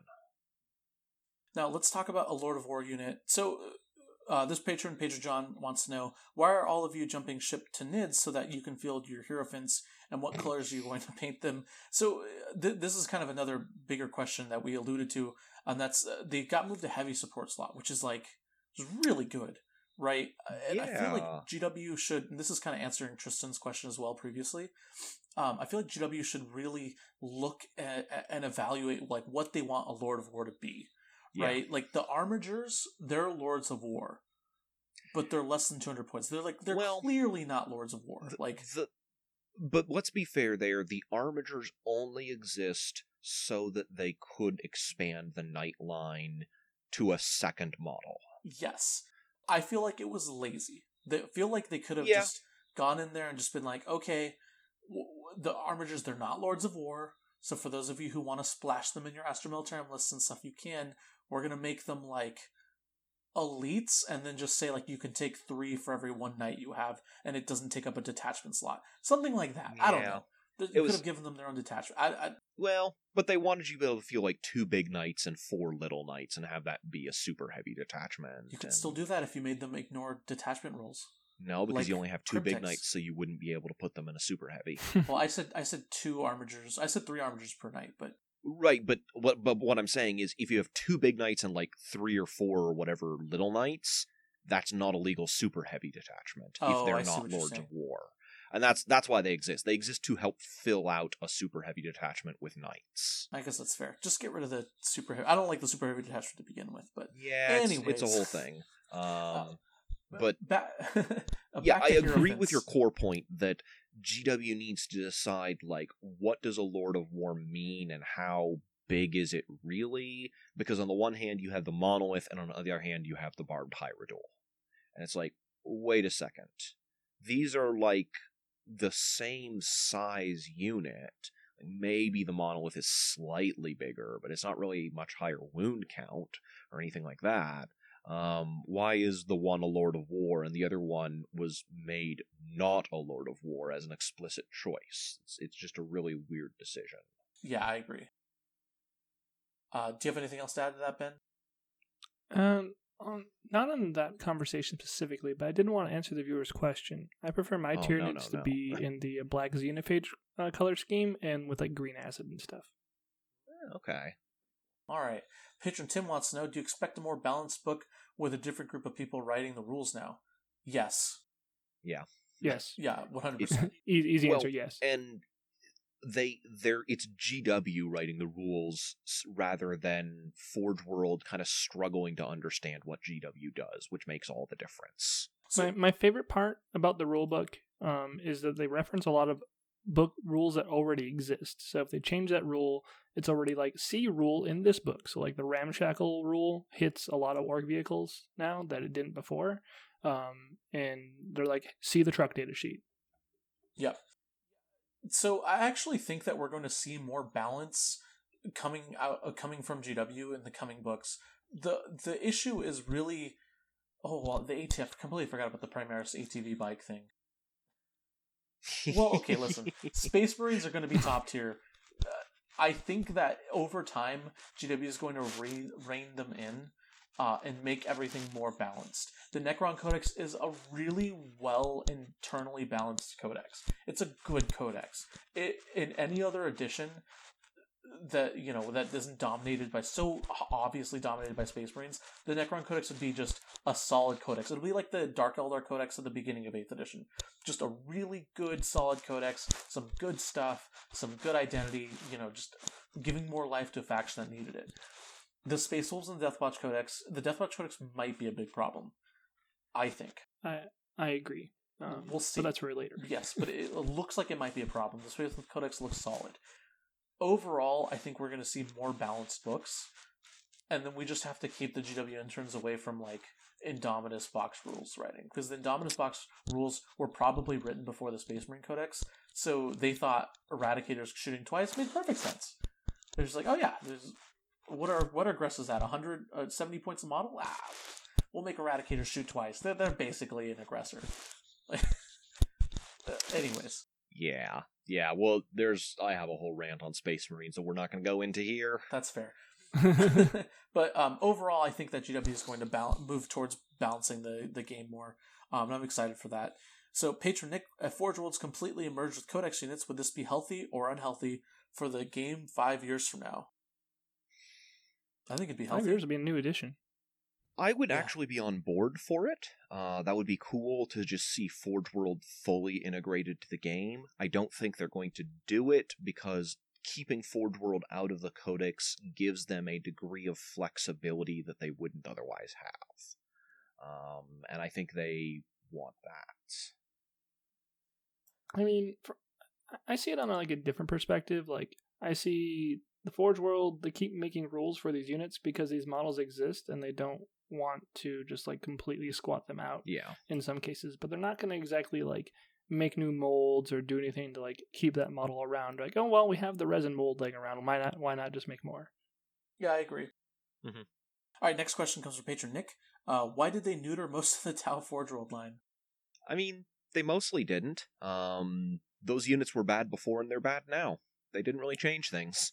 Um, a, a lot of people are getting angry about like the Y'vahra, and yeah, it it kind of sucks now. But let's be honest, it wasn't good for quite a while, and most of the units they removed I had never seen on the tabletop anyways. So it, it's a lot of irrelevant changes, and some of them weren't even downgrades. And like the Ta'unar thing, come on, guys. Like Yeah. that obvious miss. Yeah. It's okay. Uh, yeah, Yeah, yeah, uh, yeah, yeah. Um, okay, patron Kane wants to know what are your top three competitive choices from the book from any faction. So this is just choices. I'm gonna say my top three because I already had it. Uh, Dreadclaw drop, Dreadclaw drop pods. Definitely top three choice. Termite assault drills got better for some reason. Definitely a top three choice. And then my final top three choice is Custodes core units. That's a lot of units. I know. This is way more than one. so it's fair. If I had to pick one, I'd pick one of the dreadnoughts. I don't know which one. Probably the Gallus. I really like the Gallus. Personally, it's it's just you know it got the minus one damage and you know it's it's Mhm. cheaper, nine wounds. Anyways, What about you, Sean? Um, my list is actually real similar to Pablo's, which I think says a lot about the book. Um, I I am gonna say the the Dreadclaw, the Termite, and then I'm actually gonna put the Hornet in as the third the Hornet, one yeah. because that's a good one. Craft Worlds plausibly gets a book in the not too distant future, and depending on what has changed, that potentially becomes a really good unit for them. So it's it's maybe a little bit of a dark horse candidate, but I'm gonna go ahead and slip it in there as my pick. I'm going to go with the termite. I believe that's kind of think might common. be Yeah. best Uh, one. yeah. We're, go- we're going to go with the termite. Uh, we're going to go with the Malanthrope because I think if you're okay. a Tyranid player and you don't have a Malanthrope, um, you should get one. Yeah. Uh, and then I, you know, I got a shout out to my greenskins. Uh, I'm going to I'm gonna put out I'm put out the kill tank. That 270 point Hmm. point tank is real tempting. You you you rate the kill tank over the the war boss just out of curiosity? Oh no, I don't. The war boss is a superstar. I was every gonna say every should he have was a war boss. he, he and the Malanthrope are my two other. Big He said competitive. picks. He said competitive. You're right. Yeah, Um, yeah. fair. Every like, if you don't have a war boss, either kit bash one or buy one. Like, it, get a war boss and buy. The it. Warboss and Bike was, was a bread and butter choice. All right, finally, last question comes from patron Robert. Do you see any reason now to keep the Forge World ban in most tournaments, or are the rules decent enough now that everybody can field their toys? Um, Forge World, okay, so I think people are going to ban Forge World no matter what, as long as old Grognards run tournaments. Um, Mm. You know, some some people have been banning Forge World since before Forge World existed, um, and, and they continue to. Uh, overall, m- in my experience, um, and I, and I have humbly say I have quite a few experience in this particular subject. Uh, most people do not ban Forge World. That's that's actually very rare, um, but I understand that it does happen. Um, so I think that at this point, if your TO banned Forge World in Eighth Edition, they're probably just going to keep banning Forge World. yeah, forever. It's it's out of momentum more than anything. Um, it, the the power level of the Forge World rules is absolutely in the same ballpark that the basic GW rules are in. Yeah, it, it, not only that, but the, the impact of Forge World as it will transcend generations. It's like radioactive, like waste, and Forge World being OP. Like they're just they're gonna Yeah. you know outlive all of us. Like so, some mouse somewhere is gonna tell its two headed buddy like, "Dude, Forge World's way too strong," and the mouse is gonna be like, mm. "Right." So I'm willing to take a bet that two years from now, there's going to be a unit in this compendium that gets busted this due to suit some combination of rules or change down the line. oh, I'm not taking Like, that bet. Something, something on something in this list in this compendium is going to become busted. Like people are going to complain about it. I don't know. Um, all of these seem middle of the road enough that I I'm not sure I would take that bet either.